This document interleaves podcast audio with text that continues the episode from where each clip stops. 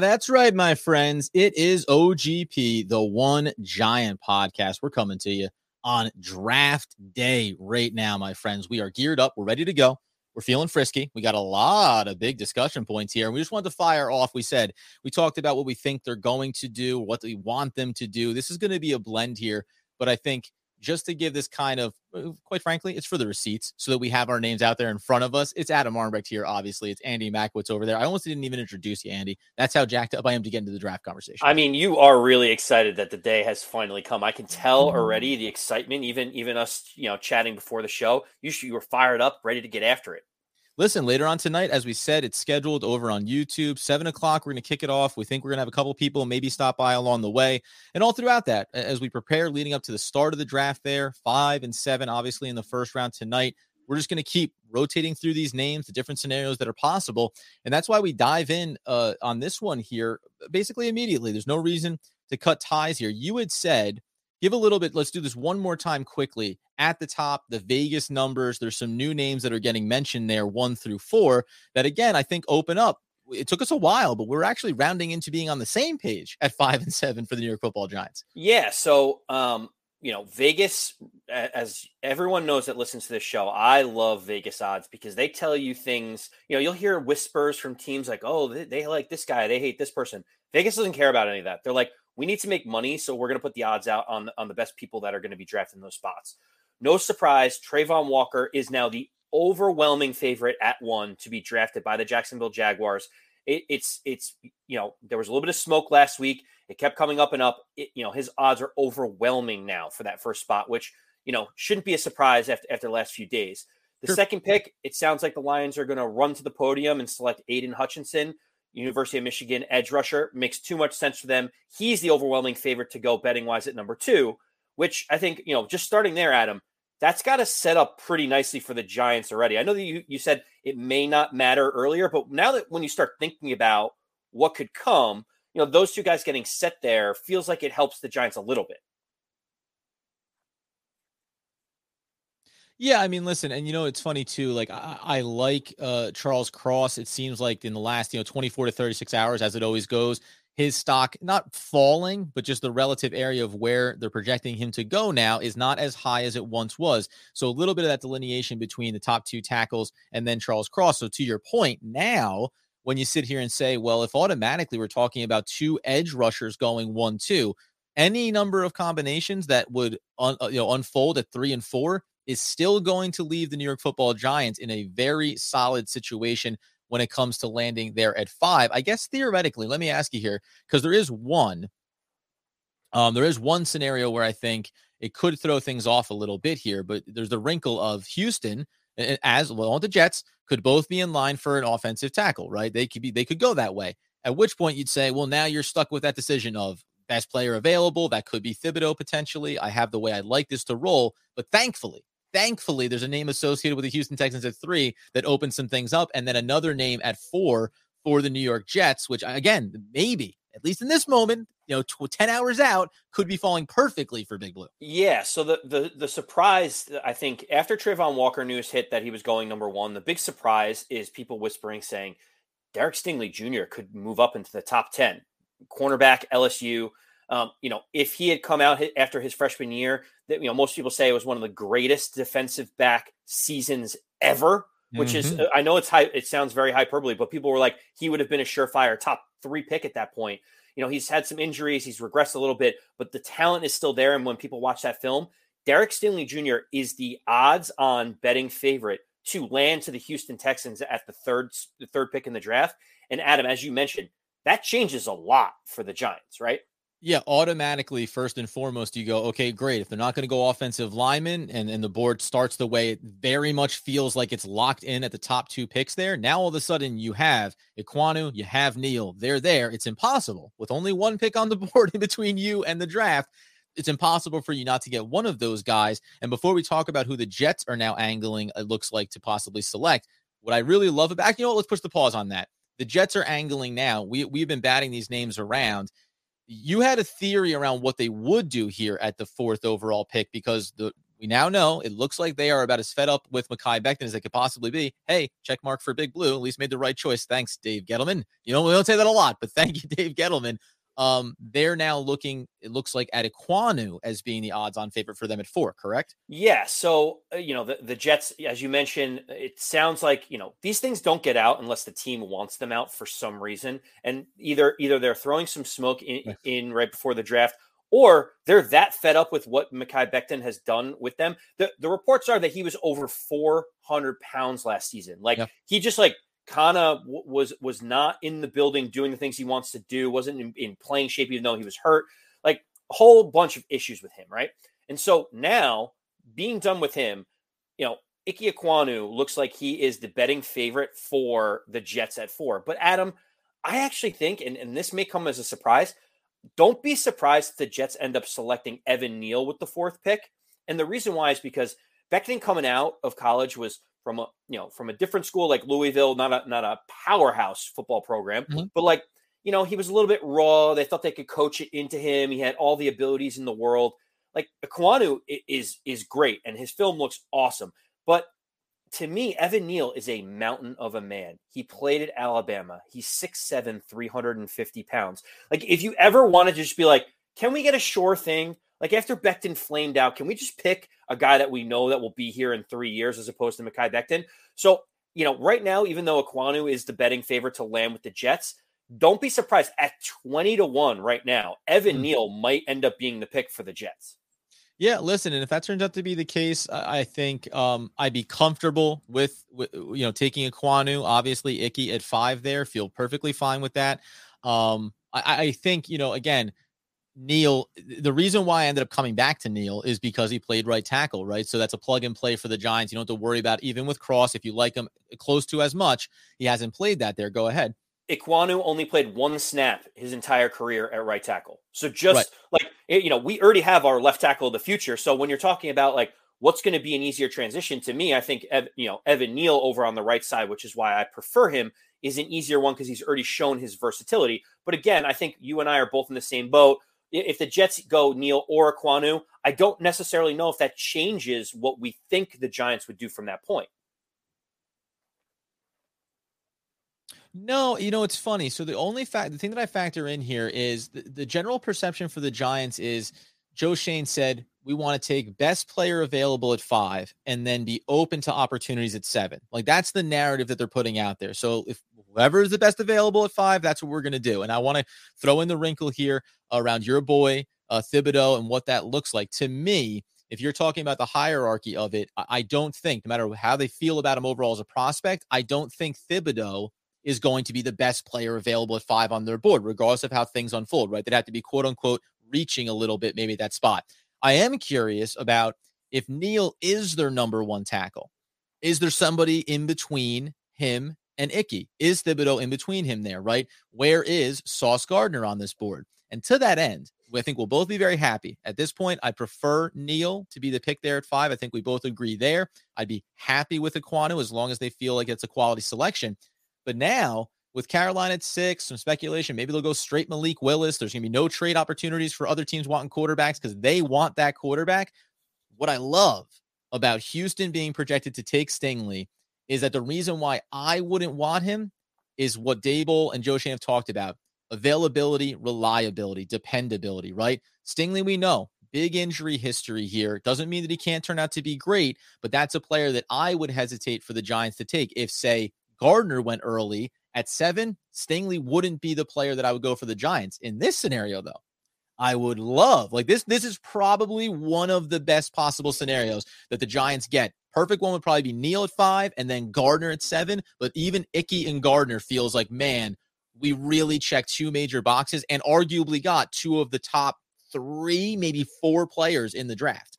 Yeah, and, and so regardless of who the Jets end up picking, we think it's going to be an offensive lineman. Uh, they're out on Thibodeaux, apparently. So either any lineman that they pick, if the board goes Travon Walker, Aidan Hutchinson, Derek Stingley Jr., and then pick the tackle of your choice for the Jets, the board sets up perfectly for the Giants. Like it's almost like it's it's foolproof if they do one thing, Adam. And that one thing is as long as they have these tackles relatively close to each other and don't have a wide margin between Ekwonu, Neal, and Cross, mm-hmm. then it is an absolute 100% no no brainer to be able to take Sauce Gardner at five. And the reason why I say that, Adam, is because when you talk about the difference in some of these different positional values, yep. having Stingley off the board already and then having Sauce Gardner, there is a large drop off at the cornerback position after those two guys. You got to go, you know, almost to, to 15 or 20 in the first round to be able to even sniff when the next cornerback's yeah, going to go. Elam, McCreary, right, and into the second round with Kyler Gordon, like all good prospects, but there's clearly a delineation here. Right, and so if you can get that, if you have those two, Stingley Jr. and Sauce Gardner, that much further away from everyone, you could get Sauce Gardner at five, and no, no matter what you do at seven, you could still wind up with one of the offensive tackles of the future.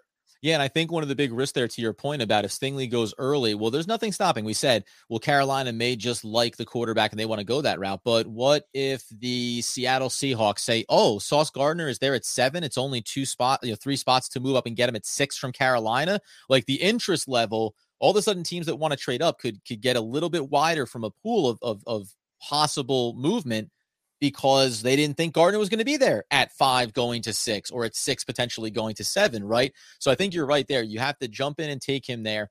And it'll be the one thing I'll say as far as, and we'll get into now 36, 67, and 81. Stay focused mostly around the top 100 picks here for the Giants. And we'll, we'll flesh out the back end of the draft as we move forward later tonight. Um, would be if Neal is the guy, like if that's the guy the Giants want, but best player on the board is Gardner at five, so they pull the trigger on him. I, I am curious, man, because we still always talk about this getting capital for next year's draft, moving back. I would be very interested. This is the Jordan Raanan scenario of what if they get Gardner at five, they love it, and then at seven, they're willing to trade out for there's a quarterback, or maybe it's Ickey is still there and another team wants him, etc. I I wouldn't be totally against that, and I can paint the scenario as we move back towards 36. We won't dwell too much on trade back scenarios, but do you think that the the likelihood of that increases if it is, hey, Gardner's five, and then at that point, we do have to think it's not just about today; it's also about the entire season, and then going to next year's draft class as well.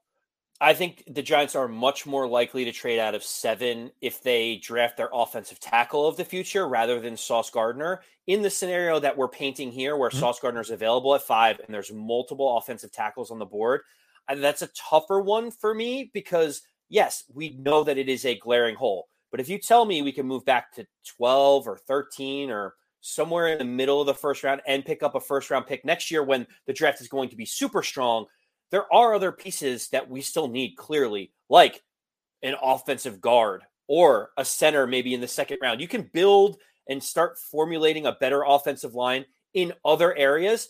I went into this offseason being like offensive tackle or I'm going to riot. And now I'm starting to think like if this right. is a multi-year rebuild, there are other positions, you know, Kenyon Green, Zion Johnson, Tyler Linderbaum. If we move a little bit further back, we may be able to fix the line and just say, yes, we're going to address the right tackle, but it's just not going to be during this little rotation. Yeah, 100%. So as we move our way into the second round here, our assumption is they've taken the tackle, they've also taken Sauce Gardner. Like that that's the way the top of this board breaks for the Giants and I think that's probably a reasonable expectation with the way we see things unfolding. Only wrinkle would be if Houston pulls the trigger on Gardner, which then again would make a trade back scenario a little bit more likely. At which point, top of the second round, cornerback would be a part of that mix here. And I'll just I'll just frame the the trade down scenario. You mentioned about how far back would you go if it's in the teens. Devin Lloyd, we all know it, right? Devin oh, Lloyd's the answer.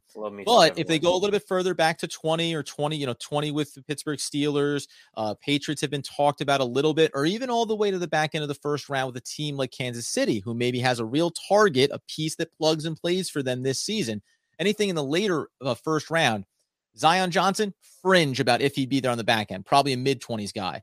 But Green would be right there for you. And I, this is at 36, trade or no trade. If he falls out of the first round, unlikely, but maybe it's a 30% chance that, you know, doesn't end up going based on the runs at other positions. I, especially if you've already got Neal, I sprint to get another guy who's played every position on the offensive line. Like, not only is he really talented, he's also a guy that you walk into camp saying, uh, left guard, center, right guard, it's kind of your choice, pal. Like you tell, you know, wherever he ends up lining up the best, you sort out the veterans behind him. And this is a rare situation where I've gotten away from going too deep into the offensive line, you know, reclamation this season. But this would be the this would at least be the caveat of if he falls, I probably am pretty pretty convinced that we need to charge up there to get him at 36. So that that is interesting because then you're basically saying we're really shoring up the offensive line, and we're we're we're basically saying we're putting all our chips to fix that first, and then we'll we'll figure everything out, else out later in the draft. I don't mind it because we've been so de- depleted and deficient on our, our, offensive line for a while. I do think it would be doubling and tripling down a little bit when there are other areas that maybe the Giants would need. To me, at 36, and this is going to be an unpopular opinion, I have been kind of circling the wagons on Christian Harris, the linebacker out of Alabama, as the guy that I'm thinking about for the Giants. Mm-hmm. And the reason why is this it's because in Wink Martindale's system, we talk about how important linebackers are. We talk about how important cornerbacks are because they want to be able to confuse opposing quarterbacks with different schemes, who's standing upright, who's in what different position when we talk about you know the abilities of, of, Christian Harris, obviously at Alabama, inside linebacker was projected to be a first rounder before the season, slipped a little bit with with some of the combine stuff and just overall you know play in general. At mm-hmm. the top of the second round, he would be a great addition, and it's a position of need that no one is talking about on the Giants right now. In our inside starting linebackers are Tae Crowder and Blake Martinez. We don't even know what Blake Martinez is going to be post injury. We don't even know if Tae Crowder is going to be on the roster in 12 months. So inside linebacker is a position of need for Giants. And I do think when you look at those Baltimore Ravens teams, they've always had solid linebacker play. Oh, 100%. Um, I, I would push back on it a little bit. Uh, maybe too rich for me there. Again, like if it's Devin Lloyd in the first round on the trade back, I love it. At that spot, I just think that because let me be clear, if Green were to fall, I think the Giants might find that being really attractive. But assuming he's not there, or what I would prefer, the number of players that you talk about being there at 36 for them, assuming you've checked the box of of cornerback, Ebiketie out of Penn State. Like that's an edge rusher that gets the job done for you. If you're ever on draft buzz and you're wondering, you know, he's a quality prospect, you can read the write up on him. You can also see that his pass rush grade is 100. yeah, he's Can't better than that. Yeah, while being an 88 in the in rush defense. Now, depending on how these runs go at the top of the draft and other teams that are needy, he may not be there. You know, right at the start of the second round, he could go. But that's a player that I really would have my eye on if we're talking about took an offensive tackle, took our cornerback, and now let's make sure that we're getting a pass rusher attacking downhill there uh, at, at the quarterback. Like that would be a really attractive one for me. I'm just just thumbing through some of the other players that are in and around there. We've brought up wide receiver before. I think that that's too early for me, you know, barring a guy like maybe Burks falling out of the first round or something and you you think the value is there. But you and I are at least on the same page from the standpoint of the value on the defensive side of the ball at the top of the second round feels legitimate. And I'll throw in the one more wrinkle. We talked about this with Justin Penik. You know, safety gets talked about. Uh, you and I don't think that that's the time to do it but certainly a Daxton Hill falls. Pitre's been talked about. Like I would be against it, not from a prospect standpoint, but just from a plugging another hole on this roster. I think linebacker is reasonable. I think edge rusher would be phenomenal.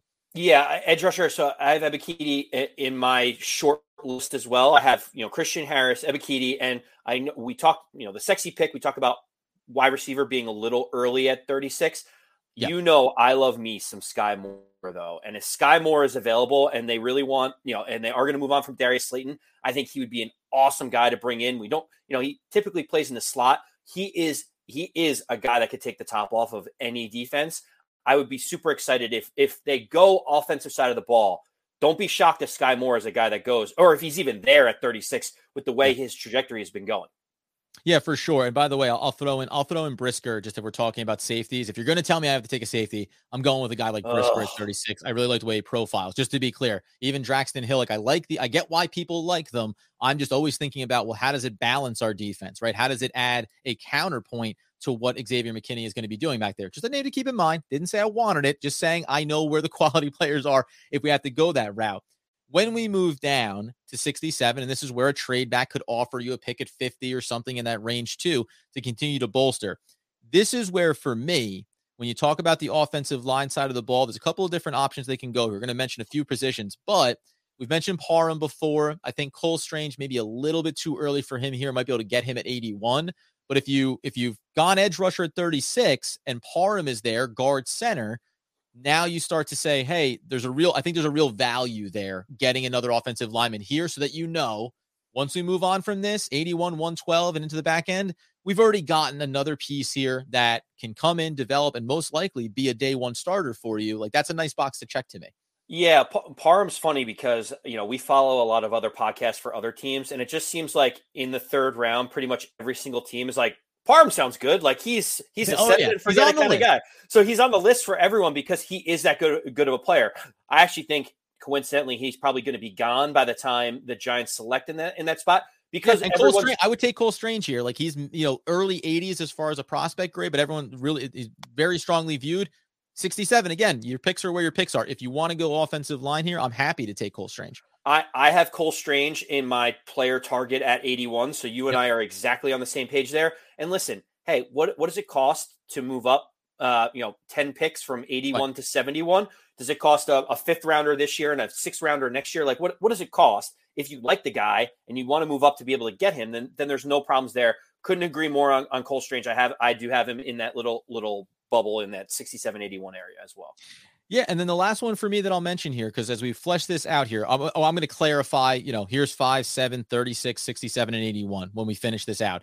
Um, and it's obviously it's obviously Pierce out of Cincinnati, the wide receiver. You mentioned it there. If you're moving on from Darius Slayton, when you look at the roster, well, what don't you have now? You don't have a guy that's just a speed, stretch the field on the outside. Alec Pierce, more talented than that, can do more than just that. But we understand we're hoping for a bounce back year here um, from a lot of receivers, not just Sterling Shepard. We're obviously looking at Kenny Golladay and saying, like, hey, man, be this guy that can really be a big body. He's a great route runner, but he's, he's not blowing the top off of anybody. Like, we, we get that, right? So adding a weapon like this combined with a suggestion that I'll make here a little bit later I think sets you up for this moment where you say, hey, somebody wants to give me a six rounder and we can clear that money off the books for Darius Slayton. Boom, pull the trigger on Alec Pierce. Know that you have a big bodied wide receiver on the outside. So no matter what happens a year from now with Kenny Golladay or with a guy like Kadarius Toney, right? Like safeguard yourself a, around a position that we know has had a lot of upheaval and could have more coming down the line. I, lo- I love him. He may be gone at this point too, but if he falls to this spot, I, I think you'd be very happy. He's actually sliding a little bit in some draft boards, so could be reasonable to get him here. Yeah, that's that's surprising to me that he's sliding because uh, he's another name that's very popular with teams yep. in those middle rounds saying, "Hey, do we want a, a, guy that could be a starter from day one? Let's look at Alec Pierce." So couldn't agree with you more, Adam. We, we talked about sixty-seven. Moving on to, to 81 just a little bit. We talked about Cole Strange being in the range for both of them. I think we both have him circled. I have I have two guys that I've talked quite a bit about, and I just want to be able to make sure that these names are out there as you know, if they're there at 81, these are two names that I am all about. One is Pierre Strong Jr., the running back out of South Dakota State.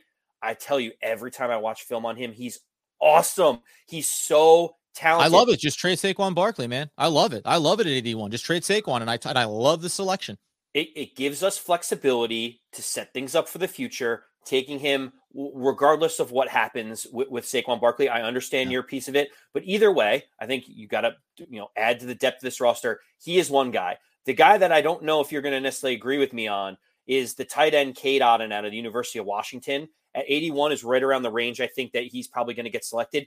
He's an unbelievable pass blocking tight end. He's Mr. Reliable. He catches every ball around him. He's he doesn't have this burner speed, but he's an he's an elite route runner great pass blocker. He's the type of guy that you could put at the end of the line that would actually help Andrew Thomas or help the right tackle of our future in, in different pass blocking situations. I, you know, we, we, don't really have a starting tight end on our roster. We have, you know, uh, Jordan Aiken, we just signed, um, Ricky Seals Jones. We've got a couple of guys that are, that to me are just guys on the roster. Cade Otton could come in and contribute immediately as a mid round pick for the Giants. Uh, yeah, I, I don't. I, I like him as a prospect again because you went out and you added another wide receiver. You outlined the type of offensive system that gets run here. You're not going to see a lot of tight ends on the field or doing inline blocking. I don't mind taking him. I probably say, hey, 112. This is the this is the thing of what we have currently on the roster? I can say, boy, if this guy falls to 112, I'm really excited to go grab him there, and I'm probably patient enough at that point. And you know, just to, because to contrast it to what you said at 36 around a linebacker like Harris, this is where a guy that I think everyone is starting to talk about more and more had him in the what ended up being only mock 3.0. I only got three mock drafts in Andy. It's a real disappointment. Uh, Montana State linebacker Andersen. When you look at his draft profile, this is a guy that can do a lot of good things for you. His projected rate now is around 78, 79. So I think he's a guy that drops right in there. Um, he's essentially, and I said this yesterday, Swiss Army knife. He can do a lot of different things throughout the defense, and that feels complementary to Wink Martindale's system. Depending on if Par, if I've taken Parham at 67 or ended up being wide receiver, do I like Cole Strange? Certainly, but uh, overall, I feel pretty good about saying we can look in the later rounds, or we know we have veterans here. Getting at least if you check the box of offensive tackle at the top, then I, I can push the pause button there. There's real value, I think, in a player like Andersen here. And his measurables are 6'3, 242. And again, they say that he's so athletic and talented. There's even functionality for him on the offensive side of the ball. Like when I hear a player like that and you're talking about at 81, it just goes, boy, that means Tae Crowder, you need a breath. Got it. Blake Martinez, got it. Maybe he steps out to the outside. He can cover tight ends, right? The functionality of that is kind of getting like a player and a half, right? Bang for your buck at a spot like this. So I would really like him for the Giants here. Um, and then, you know, just to because we won't go into 112. We know a guy like Cade Otton could certainly be there. There's a guy like Ebiketie that I talked about. Or sorry, uh, uh, oh, I got I got to get his name correct here. The edge rusher who is profiling as a defensive lineman as well. I've mentioned him previously. Um, 112 might not be too soon to take a player like that. Um, you and I now, if we just balance about a uh, balance about our boards here, we agree. Hey, let's and let's just let's say Neal, so it feels good, right? Because that's the guy we sure, want. yeah, we get, that sounds great. We, we get Neal, we get Gardner. Boom, we're in lockstep five and seven. When we come up at 36, you're going to lean to linebacker. I'm going to try to get that uh, Ebiketie out of Penn State. Give me the edge rusher so I know that box is checked. When we follow it up at 67, where do you go? Uh, there's a couple different places I I would go. I mean, moving up for Cole Strange could be one of the moves there if we want. Cole Strange, yeah, let, let, let that. That's a, that's a good balance. So you do the nice job of getting an extra offensive lineman, right? Maybe moving up the board a little bit there. I like getting Pierce if he's available for us there. My fallback probably is Parham or Cole Strange if it works out that way. And then I go linebacker. You maybe are excited enough to take Cade Otton at 81. But outside of, so there's a world where you end up getting two offensive linemen to my one in the top 100, five picks that the Giants have, and I end up grabbing a wide receiver, would be the wrinkle that I throw in there. And let's just touch on, um, because this has been interesting. The name that I've talked about so much is obviously Dontario Drummond out of Ole Miss. We say about, I said, you know, Pierce could be a great replacement for Darius Slayton. And when you look at Drummond, he profiles as a guy that you say, everything that you love about Sterling Shepard, minus the speed. He's a route runner. You can use him in different spots throughout the system. I think that he's a jack of all trades wide receiver, just tremendous value. He's gone from being in the mid 200s to being an undrafted priority free agent to now being in the top 200, 194, and rising.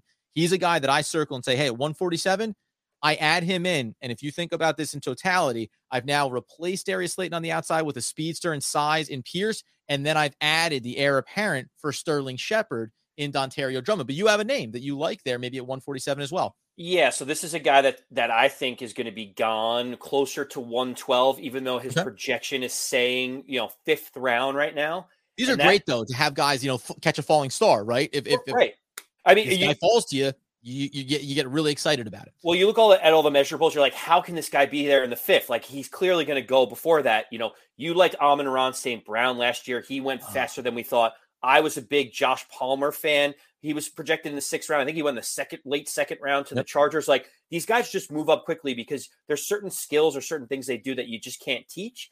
And and the one guy that comes to my mind is Tyquan Thornton, the wide mm-hmm. receiver mm-hmm. out of Baylor. And you may say, well, why why would he be there? Eh, you know, fifth, why why would we consider him in the fifth round? He's 6'2, 181. It's almost like for like the same size as Darius Slayton.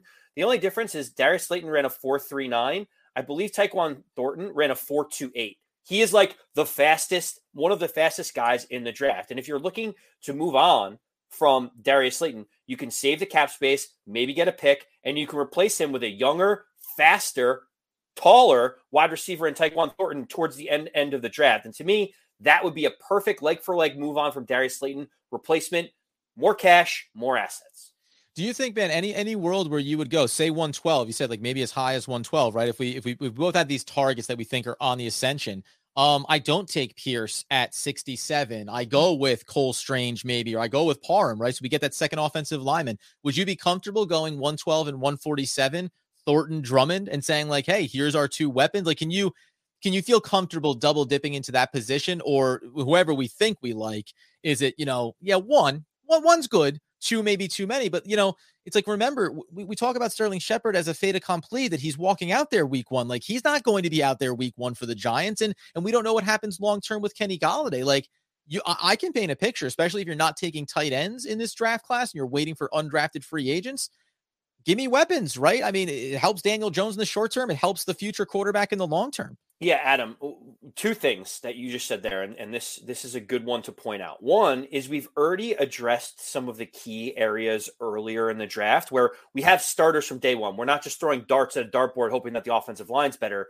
We've we've gone Cole Strange, we've gone Evan Neal, we've gotten you know Ebiketie in in, in your um you know 36 scenario right there. We've uh, you know addressed Sauce Gardner, so we got the cornerback that we need. We've already done the things that we need to do. The wide receiver position for the Giants is going to be super interesting for you know during this draft. And the reason why is if you look at what Joe Schoen and Daboll had to work with, they could not move off of Kenny Golladay's contract. They lose money if Kadarius Toney um, ended up getting traded in this offseason on a cap hit. They saved more money by keeping Sterling Shepard than outright releasing him. So it doesn't really say much that he's on this roster and he's recovering from a terrible injury. and you hear that right. Darius Slayton is trying to be actively traded because he's in the last year of his deal and they want to save money. So when you think about that, it's like Joe Schoen and Daboll are like, we're stuck with this. Like this is our this is our room. There isn't much flexibility to put their imprint until later in the draft. And I think those two guys could very well be the guys because you talk about Sterling Shepard not being ready for for day one potentially. You're talking about Darius Slayton not being on the roster come Sunday. You may have two glaring holes that you have to fill depending on where Kadarius Toney's going to be lined up, you know, in the backfield or in the slot or whatever. So to me, Adam, I think you're spot on. They could double dip towards the end. And why not? That's the type of move that you made to get Darius Slayton in the first place, drafting him later in, I believe, in the sixth round. Yeah, and then you talk about for you and me in the set 170s and 180s. That's where the safeties come into play. I'll just say the name Tycen Anderson. I like to. I want to go with Mister Anderson two times in this draft if possible. And just as a footnote to your point, linebacker Blake Martinez, same thing. He's on this roster because he took the pay cut. Didn't say a lot about whether or not they love him going forward, but they kept him on this roster. They saved money. So Harris at the top of the second round. There are holes to fill there, and certainly value you can get. So listen, you now have 50 15 to 20 guys that we've given you here throughout this draft class. The first key step is what happens at the top because the big pivot is going to be if no Sauce Gardner at seven or at five, then all of a sudden the shift around the top of the second round and then thereafter. We've mentioned names before, you've seen them on the mock drafts, but that'll be the pivot that we walk through later tonight. We're going to come in ahead of the draft. We'll rehash some additional players. We'll talk about the back end potentially and try to maybe maybe crystallize, dive a little deeper. Because now we're kind of talking about what we want here. Let's see if we agree on where the Giants are going to go firmly, especially at 36, 67, and 81. You like, you subscribe to the YouTube channel. Uh, Andy was over representing OGP in Twitter spaces. You can hear him there. You can follow us there. And as I said, we do the live draft later tonight. You get in, you follow us over on Twitter, you DM us, and we may try to get some people up here, especially ahead of the pick starting to come in, and hear what you think the Giants should be doing at the top of this draft. And what is, of course, the pivotal first NFL draft for Joe Schoen at the helm for the New York football Giants. And don't forget, friends, they're also meeting to discuss Daniel Jones right now as we speak. So maybe we'll have some information about that later on this evening. Oh, buddy, I am going to need a lot of naps, and then it's not even lunchtime yet, Adam, and we're I, all. I haven't up. even. I've only just begun. I've only just begun to get myself excited about later tonight. Um. Oh, and by the way, just sorry, man. We'll get out the door here. I'm gonna have pessimistic Mike. He's stopping over later today. We're gonna be running a live on YouTube. He has apparently some absurd scenarios that he wants to run, so we'll have some fun with that too. It's a big draft day, jam packed for OGP and as Andy Makowitz wants, needs, and of course on draft day demands the people know. As always, let's go big blue.